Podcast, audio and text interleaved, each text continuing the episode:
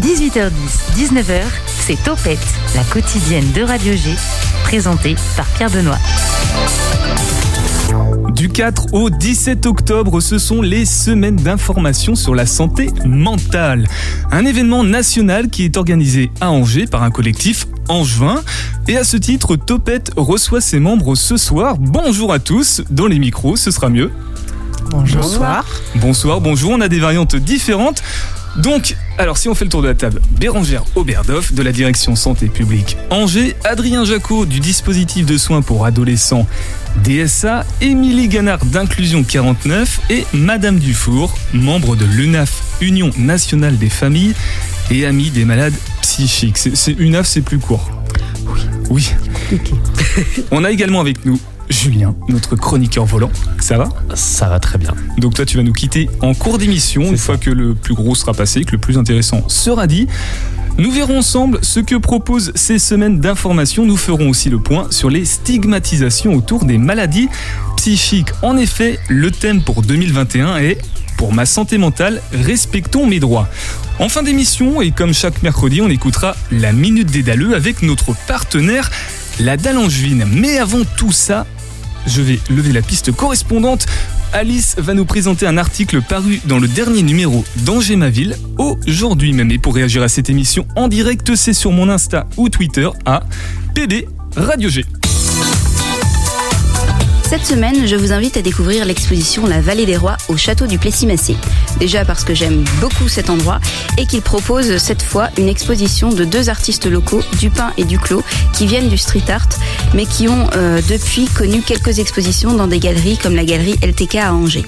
Ils nous emmènent dans leur univers moyenâgeux pour une balade entre château et village. Leur style enfantin plaît aussi bien aux jeunes euh, qu'à ceux qui ont gardé leur âme d'enfant. Euh, c'est jusqu'au 7 novembre, gratuit avec le prix du billet de la visite du château. Alors allez-y, foncez, toutes les infos sont à retrouver sur le site du château du Plessis-Massé. Alors nos invités de ce soir vous proposent des capsules d'information autour de ces semaines de la santé mentale justement. Et aujourd'hui, c'est celle de Bérangère. On a la chance d'ailleurs de l'avoir avec nous dans ce studio. On écoute. Le droit à l'habitat est un droit fondamental affirmé dans la loi. Pourtant, se loger reste une étape importante de la vie et parfois difficile, quelle que soit la situation dans laquelle nous sommes. Se loger, c'est à la fois avoir sa résidence permanente ou provisoire quelque part et c'est aussi trouver sa place. Occuper une place suffisamment permanente, c'est un enjeu dans la construction psychologique de chacun d'entre nous. Être porteur de troubles psychiques peut impacter la capacité à habiter un logement. Pouvoir accéder à un logement, c'est prendre des repères, une sécurité, des habitudes qui structurent notre quotidien. Avoir une adresse permet d'accéder à toutes les démarches administratives. C'est un premier pas vers l'insertion sociale et professionnelle. Pour formuler une demande liée au logement, il faut avoir les ressources psychiques nécessaires pour solliciter de l'aide. Le handicap psychique peut avoir des répercussions sur la capacité à accéder à un logement ou à s'y maintenir. Par exemple, une personne handicapée psychique peut avoir du mal à gérer seule l'entretien du logement. Elle peut s'isoler ou se faire envahir par d'autres personnes. Elle peut aussi avoir du mal à gérer les relations de voisinage. Ainsi, une personne malade psychique peut avoir besoin d'être accompagnée pour se maintenir dans son logement ou accéder à un logement. Il existe des formes d'habitat très différentes comme les logements individuels, les structures semi-collectives ou encore des dispositifs d'accueil spécifiques aux personnes présentant des troubles psychiques. Cette offre, diversifiée, permet de proposer des réponses adaptées aux capacités, aux besoins et aux projets des personnes. Pour cela, il existe des partenariats soutenus entre les acteurs du soin, du social et du médico-social. En effet, habiter ne se résume pas à avoir un toit, mais c'est investir un lieu, un espace à soi, intégré dans la cité et qui répond aux besoins de chacun. Plus d'informations sur le Facebook SISM49, 6 m'ont dit également, ou tout simplement maintenant dans Topette sur Radio G. L'invité de Topette sur Radio G.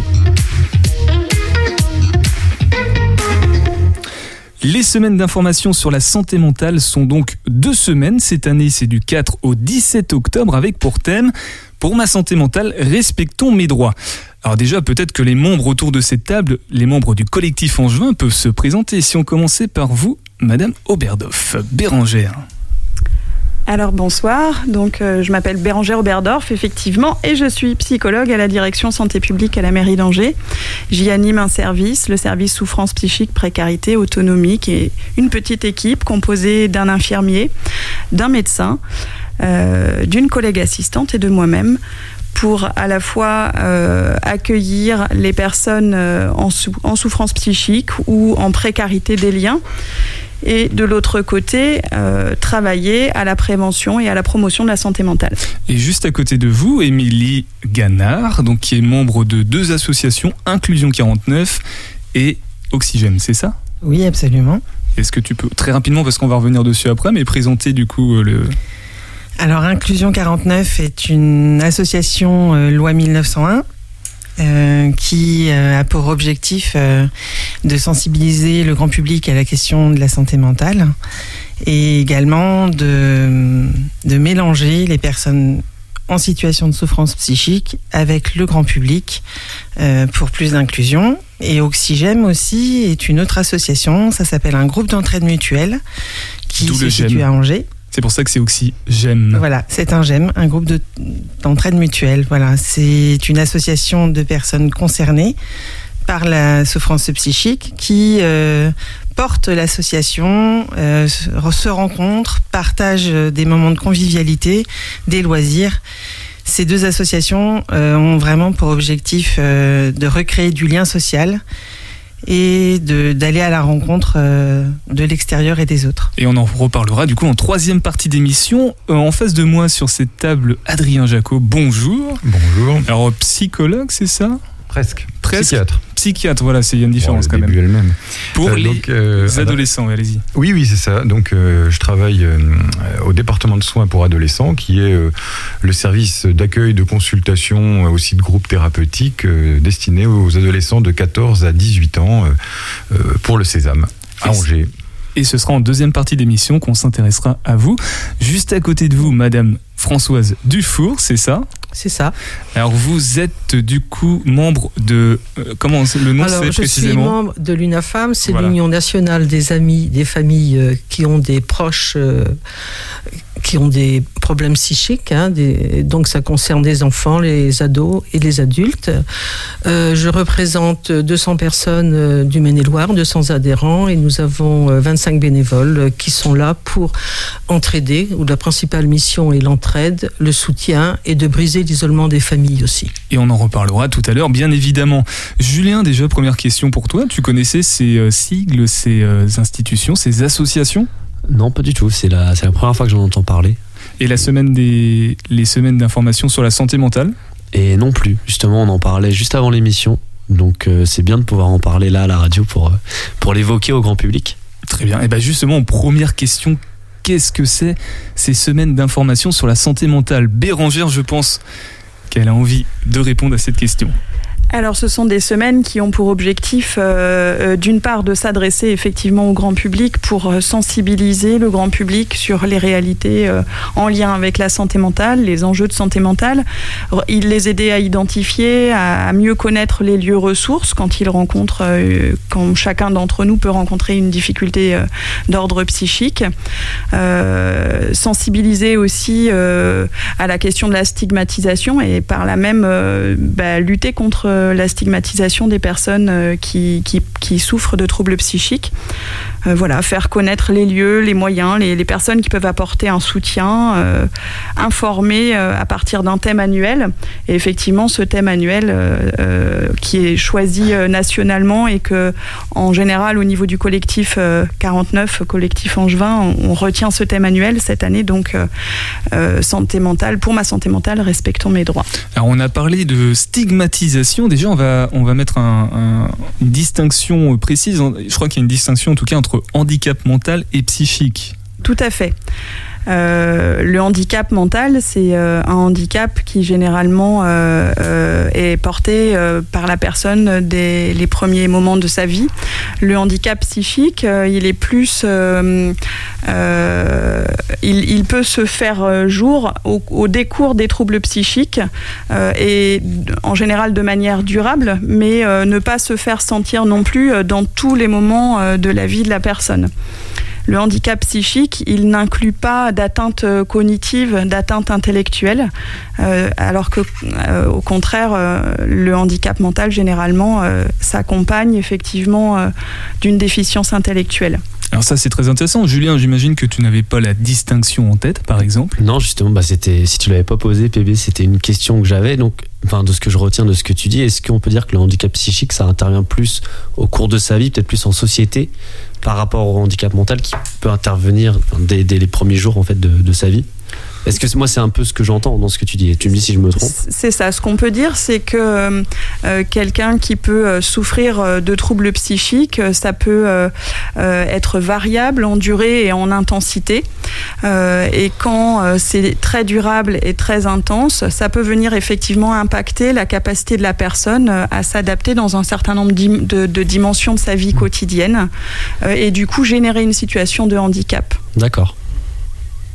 Madame Dufour euh, par rapport aux, troubles psychiques, oui, je rejoins un peu ce que dit Bérangère. Euh, concerné par les troubles psychiques, c'est vrai que ça survient parfois très brutalement, euh, à différents stades. Ça peut être dans l'enfance, ça peut être dans l'adolescence, ça peut être dans, l'âge adulte. Et, et c'est vrai que c'est un chaos pour les familles quand ça nous tombe sur la tête. Voilà. Bon, déjà de base, voilà, c'est important de, de, récapituler, de bien faire la distinction, d'informer. Justement, ce c'est le but de ces semaines d'information sur la santé mentale 49, puisque c'est un événement national qui est porté dans le 49 par le collectif ici présent. Quelles actions, comment allez-vous informer justement le, les gens et qui?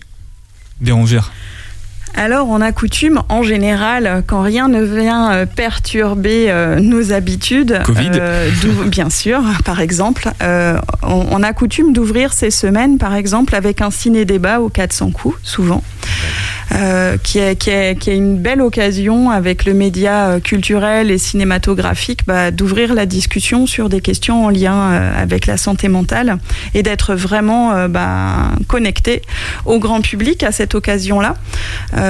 on peut proposer aussi une action de lutte contre la stigmatisation euh, qui est la bibliothèque des livres vivants. Cette année, euh, euh, il y en a une de proposée à la Roseraie, à la bibliothèque précisément de la Roseraie. Donc ça, c'est une autre, une autre façon d'aller à la rencontre du grand public dans les bibliothèques.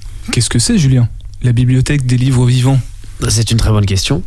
C'est une très bonne question, hein, Pierre Benoît. Comment, comment ça se passe en fait? Qu'est-ce qui Alors, euh, une bibliothèque des, livres vivants, en fait, euh, c'est ça, part d'une expérience danoise euh, qui, qui cherchait à lutter contre les idées reçues autour des, conflits ethniques, par exemple, et, et progressivement, la, la, santé mentale s'est emparée de ce concept. Il s'agit en fait que de, de se mettre en situation quand on est porteur de troubles psychique ou proche d'un malade psychique ou un professionnel qui accompagne les personnes en situation de trouble psychique, euh, de se raconter, de raconter euh, son savoir sur cette expérience-là euh, en l'écrivant et en s'offrant en lecture à un grand public qui va venir écouter euh, cette page de vie, euh, que qu'on soit en situation de souffrance psychique, en, situation de proche d'un malade ou professionnel par exemple. Alors ça, sont des rencontres. C'est presque une immersion du coup, plus qu'une information. On se, on se met dans la, dans la peau. Pour compléter du coup les, les, actions, donc je crois qu'on a parlé de la lettre numérique du coup. On a parlé de la... On n'a pas parlé de la lettre numérique effectivement cette année, puis puisque le Covid est, venu euh, nous, nous, nous, perturber euh, et, et qu'on est pas très nombreux à organiser ces semaines. Euh, on n'avait pas envie de prendre le risque que des rencontres présentielles euh, qui demandent aussi du travail, si on veut qu'elles soient qu'elles soient chouettes, bah, soient annulées. Donc on a préféré retenir une idée qui voilà qui qui qui est pas qui est perfectible, qui n'est pas parfaite parce que le principe d'une lettre numérique, c'est difficile de la rendre accessible justement au grand public par le fait même du média numérique. Pour autant, c'est une édition spéciale de la lettre du contrat local de santé, qui, qui s'adresse à un large public qu'on a essayé de diffuser au maximum dans nos réseaux, aux élus. on a invité les centres sociaux, par exemple, à la relayer sur leur site pour parler bah, des lieux ressources angevins dans le champ de la santé mentale, du droit au logement, du droit au loisir, du droit à la santé quand on a des troubles psychiques. Et puis voilà, faire connaître aussi à tous ceux qui auraient envie de parler de santé mentale, pourquoi pas dans les écoles, voilà, quels que soient les lieux, d'avoir des outils et des ressources pour pouvoir le faire en connaissance de cause. Merci Bérangère. Alors on va s'intéresser encore plus à ces questions, ces informations sur la, santé mentale et, psychique. On va d'abord faire une première pause musicale avec Hypnotized de Purple Disco Machine.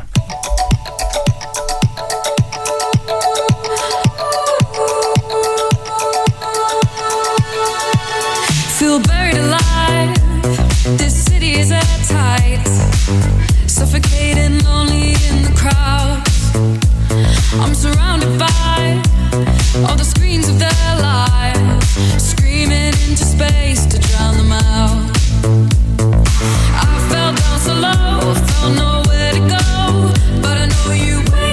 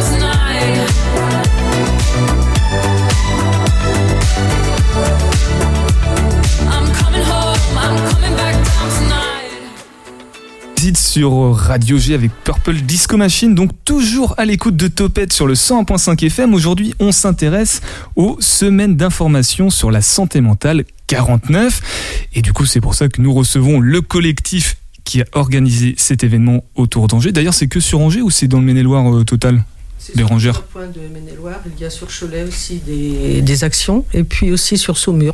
Ok, donc c'est dans, tout le Maine-et-Loire. Sur Point C, hein quelque chose sur Poncé, je crois. Oui, Segré. Et quelque chose sur Poncé. On va donner la, parole à quelqu'un qui ne l'a pas trop prise pour l'instant. Donc c'est Adrien Jacot. Vous êtes psychiatre euh, pour les adolescents au sein du dispositif. Alors c'est le dispositif département. Département des soins pour adolescents. C'est ça? Exactement. Alors ça consiste en quoi? Ce DSA eh bien, c'est un centre de consultation pour les adolescents. Donc, comme je le disais, entre 14 et 18 ans, ça fait partie du Sésame, du Centre de santé mentale angevin. Donc, euh, c'est une activité psychiatrique et en ce sens, on accueille donc des adolescents qui souffrent de troubles psychiques plus ou moins constitués, plus ou moins chroniques, plus ou moins intenses aussi. Et puis, euh, euh, propose un accompagnement pour euh, un mieux-être et puis une meilleure inclusion, puisque c'est ce dont on parle aujourd'hui. Et c'est un des, des, chevals de bataille du service, effectivement. Alors, comment détecter un adolescent qui, qui a des troubles psychiques, qui, qui est dans une mauvaise passe et qui peut développer justement des symptômes qui vont amener à, quelque chose peut-être de plus chronique ou de plus handicapant, puisqu'on est quand même là-dessus euh, à la base? Adrien C'est véritablement une question complexe parce que chacun a sa manière d'exprimer une difficulté et ne pas l'exprimer et la cacher en fait partie. Donc je dirais que la première chose c'est d'être à l'écoute. Donc c'est important qu'il y ait des endroits où on, où on entend des points relais avant la psychiatrie, j'entends, euh, dans les lieux où... Alors moi je vais parler un peu euh, de ce que je connais, c'est-à-dire plutôt les jeunes, les mineurs, les, donc les adolescents, euh, qui passent une grande partie de leur vie éveillée à l'école. Et donc, par exemple, l'école est un point relais de repérage de difficultés. Alors ça peut aller de la chute des résultats scolaires, bon, à un isolement, une impossibilité aussi à être en classe, à être dans le groupe classe, des angoisses. Enfin bref, il y a, des, ça s'exprime de plein de manières, mais l'important c'est c'est de le détecter en fait. Qu'il y ait quelqu'un pour l'entendre. Voilà. Alors ensuite, une fois qu'on l'a détecté, comment on accompagne parce qu'il doit y avoir, euh, comme vous dites, c'est difficile déjà de le détecter, mais il peut aussi y avoir des résistances de la part peut-être des enseignants, peut-être des parents, peut-être de l'entourage, peut-être de la personne elle-même. Comment accompagner par la suite? aussi, c'est une vaste question, tellement les situations sont... oui, là, vous me posez des questions générales, alors que euh, dans le trouble psychique, il est surtout question de singulier Bon, ceci dit, euh, les résistances, euh, ça doit faire partie du savoir-faire euh, des gens dont la profession, c'est d'accueillir les personnes qui souffrent de, troubles psychiques ou d'ailleurs n'importe qui.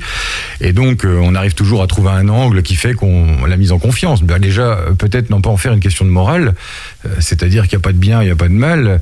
Il y a ce qui est, il y a ce qui est vrai, ce qu'on ressent à l'intérieur. On ne s'est pas posé la question de ce que c'était la santé mentale. C'est une sorte de rapport qu'il y a entre une intériorité, une vie intérieure, puis un environnement. Alors, euh, euh, quelqu'un, euh, pour connaître la vie intérieure de quelqu'un, son intériorité, bah faut qu'il en parle. Et quand il en parle, il faut lui donner du crédit et pas chercher à tout de suite changer ce qui est dit ou tout de suite remettre en cause. Peut-être déjà prendre ça comme tel quel, l'accueillir comme ça. D'où le terme d'accompagnement plutôt que de, et, souvent, Souvent, quand on fait cette démarche-là, on est repéré comme quelqu'un digne de confiance. À partir de là, les choses s'enchaînent pas trop mal dans la plupart des cas. Après, il y a toujours des exceptions. Émilie, c'est un petit peu le, ce qu'on retrouve en, termes d'accompagnement dans les gemmes, justement de pas voir la personne comme quelqu'un de forcément euh, de pas la stigmatiser justement de l'accompagner différemment oui, alors les, les GEM sont des associations qui euh, ne sont absolument pas médico-sociales faut le savoir, c'est pas un lieu de soins.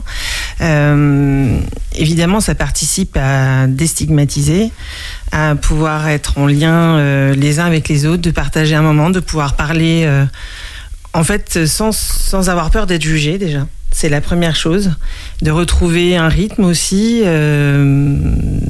par les activités de loisirs, et voilà, et d'échanger entre pères, entre pères aidants en fait. On mm. devient père aidant de par, euh, en fait, on, on, a des savoirs expérientiels de par euh, notre souffrance psychique qu'on échange les uns avec les autres. Et puis dans un second temps, ce qui est important de, de noter, c'est l'importance du lien social et de l'ouverture. On parle d'inclusion ou d'intégration. L'intégration, ce sont les personnes handicapées qui doivent s'adapter à la société. Nous, on parle d'inclusion, c'est-à-dire que la, société favorise euh, et permet à chacun d'avoir une place. Accepte les personnes telles qu'elles sont. Telles qu'elles sont et leur donne une place. Voilà. Julien, sans rentrer dans les. Oui, Adrien Jaco. Excusez-moi.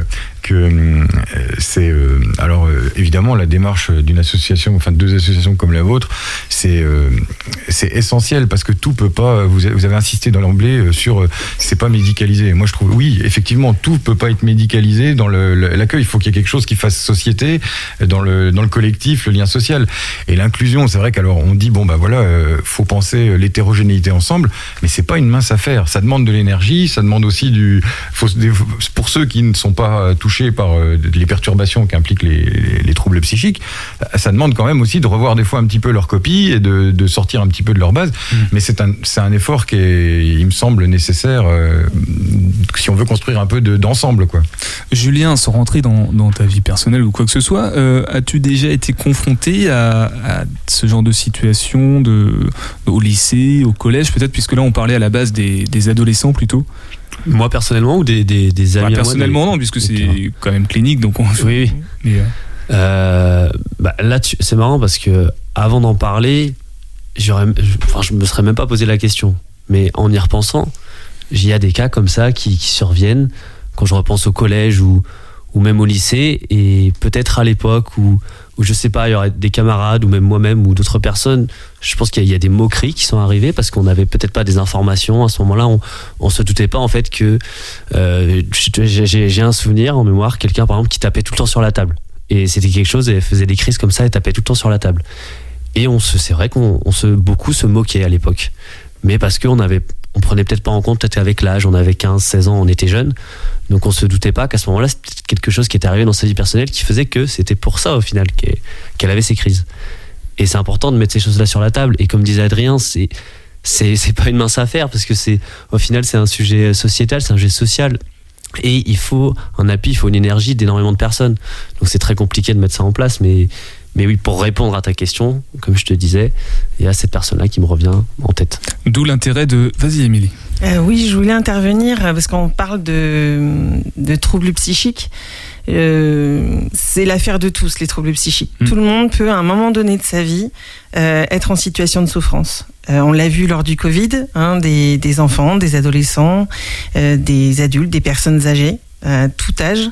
Euh, peuvent être dans une situation de précarité ou d'isolement, euh, peuvent ressentir euh, de la difficulté à vivre. Donc on peut parler autant de, de dépression, de ça peut être un burn-out, on en parle beaucoup aujourd'hui. Hein. Ça, ça, peut être bien sûr, il y a les psychoses, la bipolarité, la schizophrénie, mais je, je, veux insister sur la question, voilà, que chacun d'entre nous, à un moment concernés. donné, on est tous concernés lors d'un décès, lors d'une rupture dans sa vie.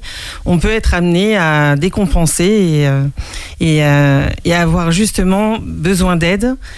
Et la question de l'inclusion sociale, euh, c'est aussi ça, c'est voilà, c'est que chacun puisse, à un moment de sa vie, s'il est fragile, continuer à garder des liens avec les autres et toujours avoir sa place dans la société. Françoise Dufour, une volonté de réaction peut-être? Oui, je voulais ajouter euh, quelque chose par rapport à mon passé, mon expérience, puisque j'étais dans l'enseignement euh, de la maternelle jusqu'au lycée. Et, en fait, euh, vous évoquiez tout à l'heure les cas, et c'est vrai que moi j'ai le souvenir quand même de l'enfant qui était super calme, qui ne bougeait pas, qui était presque muet, et puis il y a l'agité, mais parfois le calme était plus préoccupant, le super calme, que l'agité. Et euh, c'est vrai qu'on était au seuil, surtout en maternelle, les dernières années, j'ai fait en direction de maternelle, on était au seuil d'être vraiment une vigie pour, euh, pour vraiment repérer l'enfant déjà qui, qui était un petit peu à côté de l'ordinaire, on va dire. Adrien Jacot, pour revenir, puisque là on, parle, on revient du coup aux enfants, aux adolescents, est-ce que euh, notre société moderne, très numérique, très réseaux sociaux, développe euh, des caractéristiques propres qui favorisent peut-être l'émergence de troubles psychiques plus fréquents chez les jeunes enfants ou les adolescents? Vaste question encore, je sais. Ah oui, vous me oui, oui. Vous ratissez large avec moi. Euh, je sais pas parce que j'ai vécu que dans une seule société, moi. Donc euh, c'est compliqué de comparer des choses qu'on n'a pas directement connues. Alors j'ai connu une société pré-internet, mais à l'époque j'étais moi-même adolescent, donc je ne sais pas euh, ce que serait mon adolescence maintenant. C'est un petit peu euh, casse-figure de, de, comparer. Euh, en plus, on a l'habitude de dire, vous savez, le discours sur les adolescents, il est le même depuis euh, la Grèce antique. On retrouve des, des, bon, des trucs sur les, la génération des adultes qui dit mais qu'est-ce que c'est que cette génération qui arrive d'adolescents feignants, enfin vous voyez tout le tralala.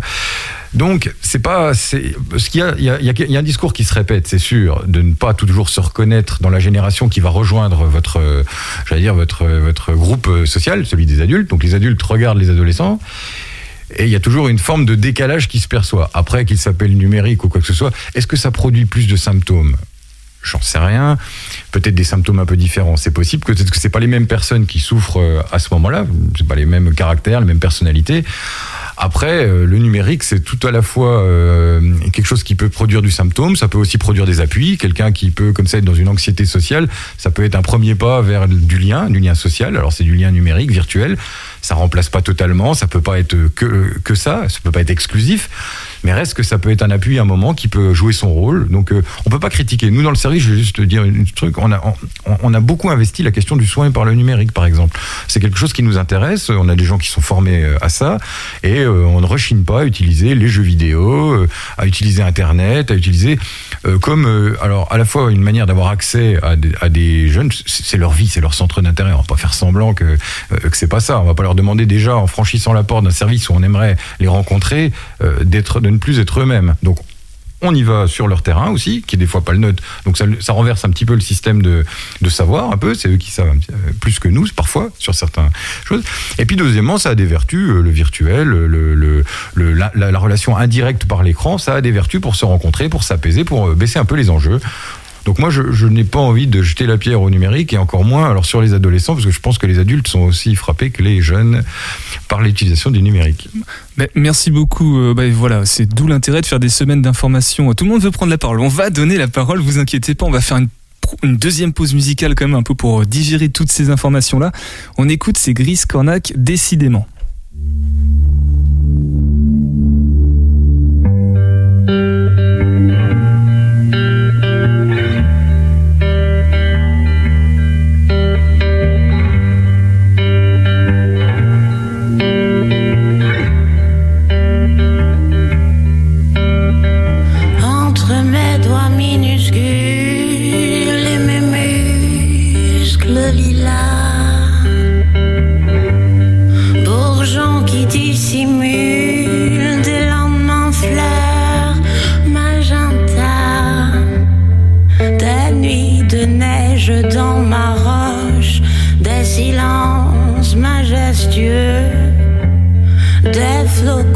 On dit.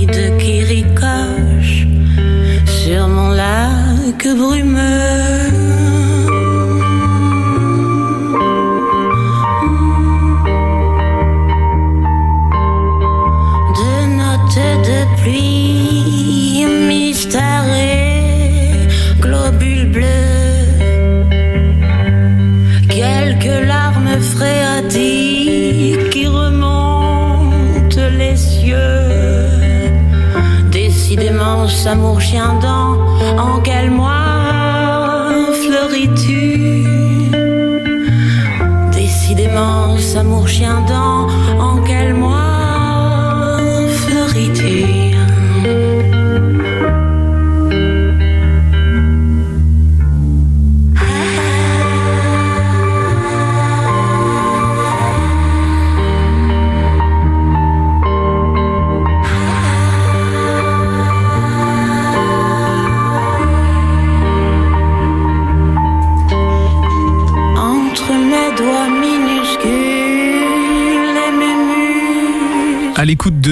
sur Radio G 100.5 FM, on s'intéresse pour les semaines d'information sur la santé mentale 49 aux structures qui favorisent l'inclusion des personnes handicapées par une maladie psychique et d'ailleurs qui nous informent sur ces dites maladies psychiques. Alors, il nous reste deux personnes quand même à, qui on va donner la parole, Françoise Dufour et Émilie Ganard. Peut-être Françoise Dufour d'abord de l'UNAFAM, l'UNAFAM qui est ne serait-ce que par le sigle, qu'est-ce que ça veut dire?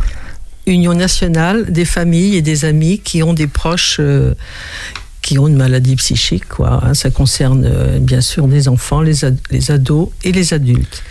je, voulais, je, voulais, reprendre un petit peu pour vous dire qu'on a parlé un petit peu de notre visibilité et l'essentiel pour nous, c'est le point écoute.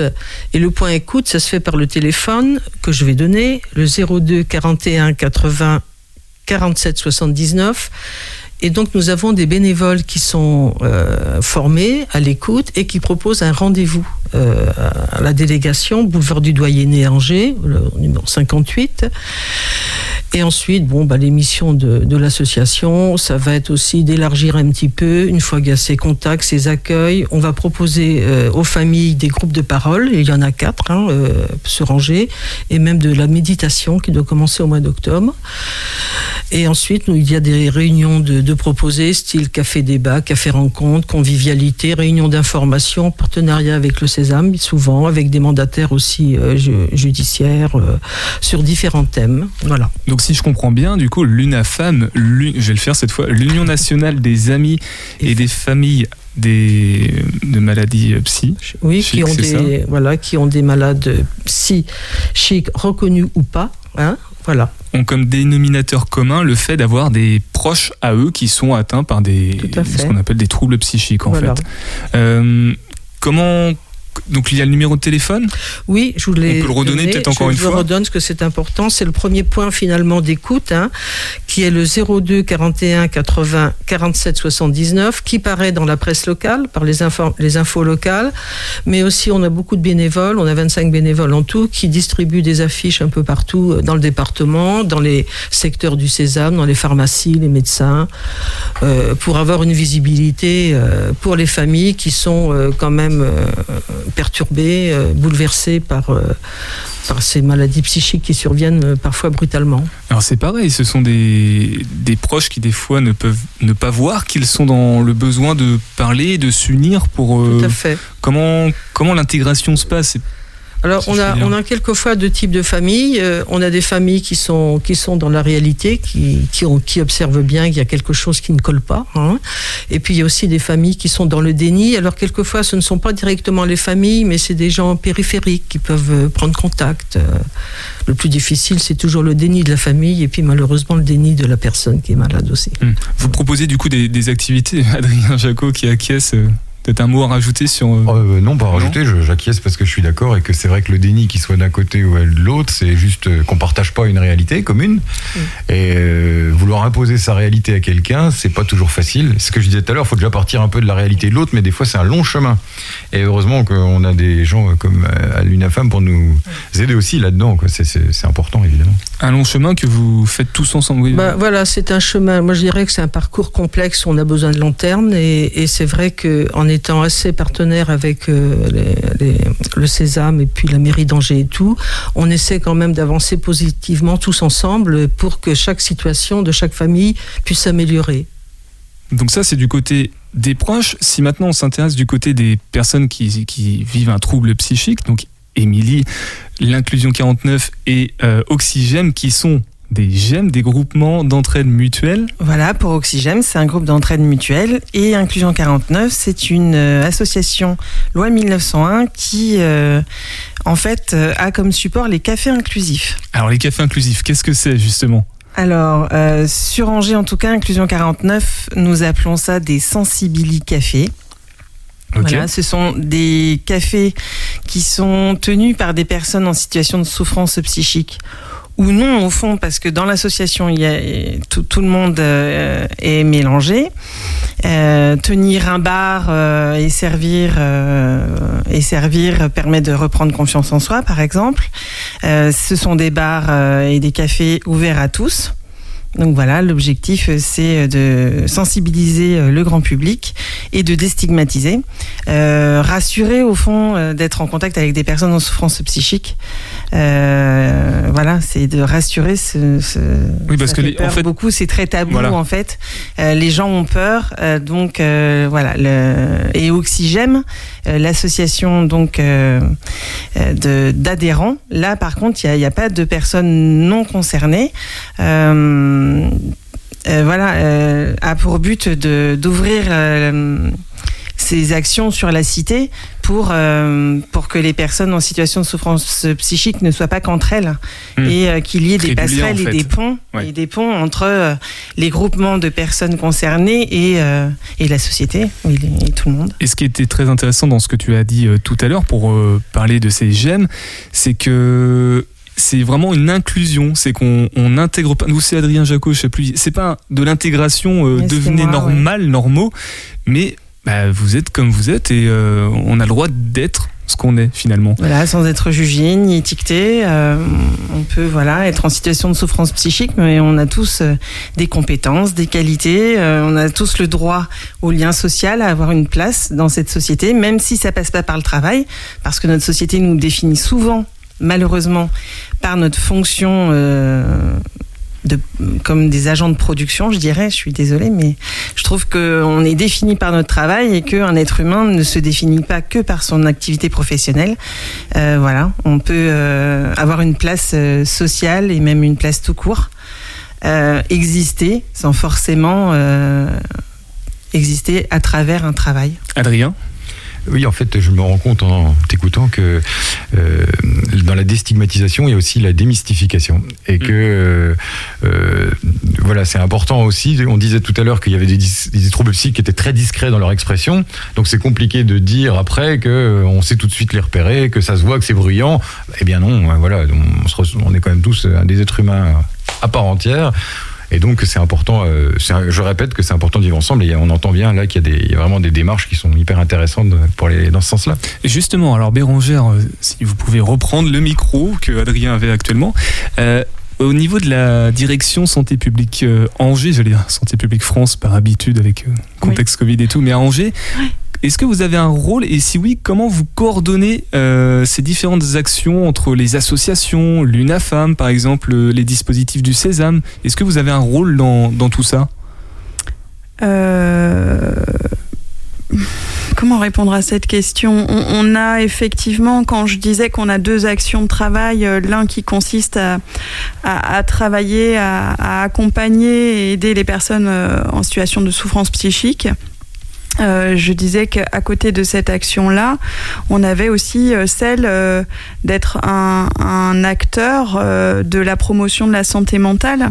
Alors, dire qu'on coordonne, ça me paraît pas juste puisque ben, les autres euh, ne nous attendent pas pour euh, coordonner euh, leurs actions. En revanche, à chaque fois qu'on observe un besoin sur le territoire dans le champ de la santé mentale, effectivement, le fait qu'à la fois on soit un acteur de l'accompagnement et du soin et à la fois un acteur de, promotion de la santé mentale, ça fait qu'on a une bonne connaissance des acteurs et des lieux ressources et à chaque fois qu'on repère un, besoin, un projet à mener dans le champ de la santé mentale, on va effectivement euh, peut-être initier, faciliter la rencontre avec l'ensemble de ces acteurs pour porter des projets ensemble. Et euh, bah, le collectif organisateur des semaines d'info en santé mentale en est un exemple. Hmm. Adrien, euh, je pose la question parce que je ne l'ai pas posée, peut-être que ça me paraissait évident, mais peut-être que les auditeurs, c'est un peu moins évident pour eux. Alors, pour les adolescents, c'est DSA, ça fait partie du Sésame. le Sésame, c'est quoi? C'est quelle structure, quelle entité? Sur le territoire Alors le Sésame, c'est le centre hospitalier spécialisé, c'est-à-dire euh, l'hôpital psychiatrique, euh, comme on l'appelait avant, euh, qui concerne le territoire angevin et au large. Donc ça va jusqu'à Segré, Beaugé, Saint-Georges-sur-Loire. bon, voilà. Sur tout le département Non, non, justement, pas Cholet et pas Saumur qui ont leur propre CHS. Les Ça, c'est les, irrésistibles euh, gaulois. Euh, Françoise Dufour, par rapport aux semaines d'information sur la santé mentale qui est organisée euh, par votre collectif, l'UNAFAM a des attentes peut-être bah, notre attente, euh, c'est le lien d'abord avec les partenaires et puis c'est de rendre visible l'association. Et bon, c'est vrai que dans la thématique de cette année, euh, dans cette lettre numérique, euh, c'est vrai que nous, on a mis à disposition de, tout le monde une plaquette, par exemple, sur le, droit et la famille par rapport à la situation de, de la maladie psychique. Quoi. Donc euh, l'attente, c'est de se rendre visible tous et puis d'aller dans le même sens euh, pour euh, la déstigmatisation, pour, tous ces projets aussi d'inclusion, pour changer les représentations. On est sur la même plateforme que tout le monde, quoi, pour, pour justement casser le tabou qu'on a connu il y a des dizaines d'années sur la maladie mentale ou, ou psychique et que aucune famille, euh, mais encore maintenant, hein, n'osait dire bah, euh, mon, mon, enfant ou mon mari ou ma très femme. Tabou, et puis voilà, euh, il y a des gens qui se cachent, il y a des gens même qui, n'en parlent pas, et le problème il est là. Donc il faut, il faut, il faut faire sauter ces barrières là. Bon, bah, une heure ne sera pas suffisante pour donner la parole et s'intéresser à tout. Bérangère dernière. Je voudrais juste préciser que cette euh, lettre numérique, euh, elle est disponible sur le site de la ville d'Angers, euh, sur le Facebook SISM 49 également, et puis on espère que de nombreux partenaires la relaieront. Alors, je vais laisser le mot de la conclusion à Émilie, puisque tu veux prendre la parole. Vas-y. Oui, je voulais vous dire que la ressourcerie des Biscottes euh, organise une ressourcerie éphémère euh, dans le quartier de la Roseraie, où justement les sensibilités café d'inclusion 49 seront présents euh, début octobre jusqu'au 18 décembre, je crois. Donc voilà, et je voulais vous remercier tous et toutes euh, d'avoir écouté cette émission et d'avoir l'ouverture aussi de, euh, de, comprendre euh, la particularité des troubles psychiques. Ben merci beaucoup, merci à tous et à toutes d'avoir témoigné. 18h10, 19h, Topette avec Pierre Benoît. Tout autre sujet, chaque mercredi, la Dalle Angevine nous présente un ou une sportive angevine qui fait l'actualité ou l'histoire d'un club. La Minute des Dalleux, par la dalle Bienvenue dans l'épisode 3 de la Minute des Daleux.